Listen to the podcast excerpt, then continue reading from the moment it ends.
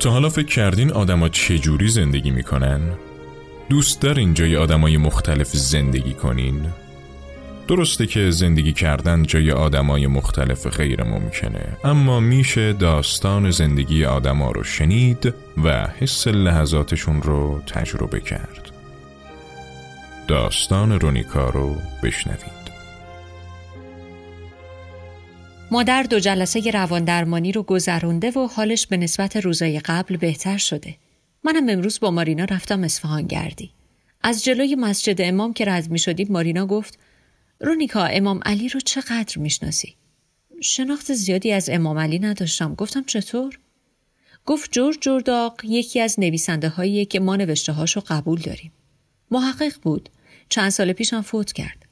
یه کتابی داره در مورد امام علی به اسم صدای عدالت انسانی. حرفای عجیبی در موردش می‌زنه. حرفای مارینا باعث شد تصمیم بگیرم این چند شب قدر با مارینا کتابی که می‌گفت و بخونم. اینجوری هم قرآن سر گرفتنم و انجام می‌دادم هم امام اولم رو بیشتر میشناختم. امروز مارینا پیگیر شد ببینه من چجوری عاشق امیر شدم. یاد اولین باری افتادم که امیر توی دانشکده اومد ازم جزوه بگیره. بعد باش برخورد کرده بودم. اما به نظرم از باقی پسرای دانشکده مردتر بود. ظاهرش، رفتارش، مدل نگاه کردنش.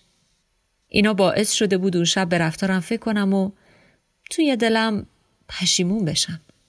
اما اتفاق اصلی بعد دانشجویی افتاد. ساعت از شیش گذشته بود و باید می‌رفتم خونه که بسات افتار امیر رو بچینم.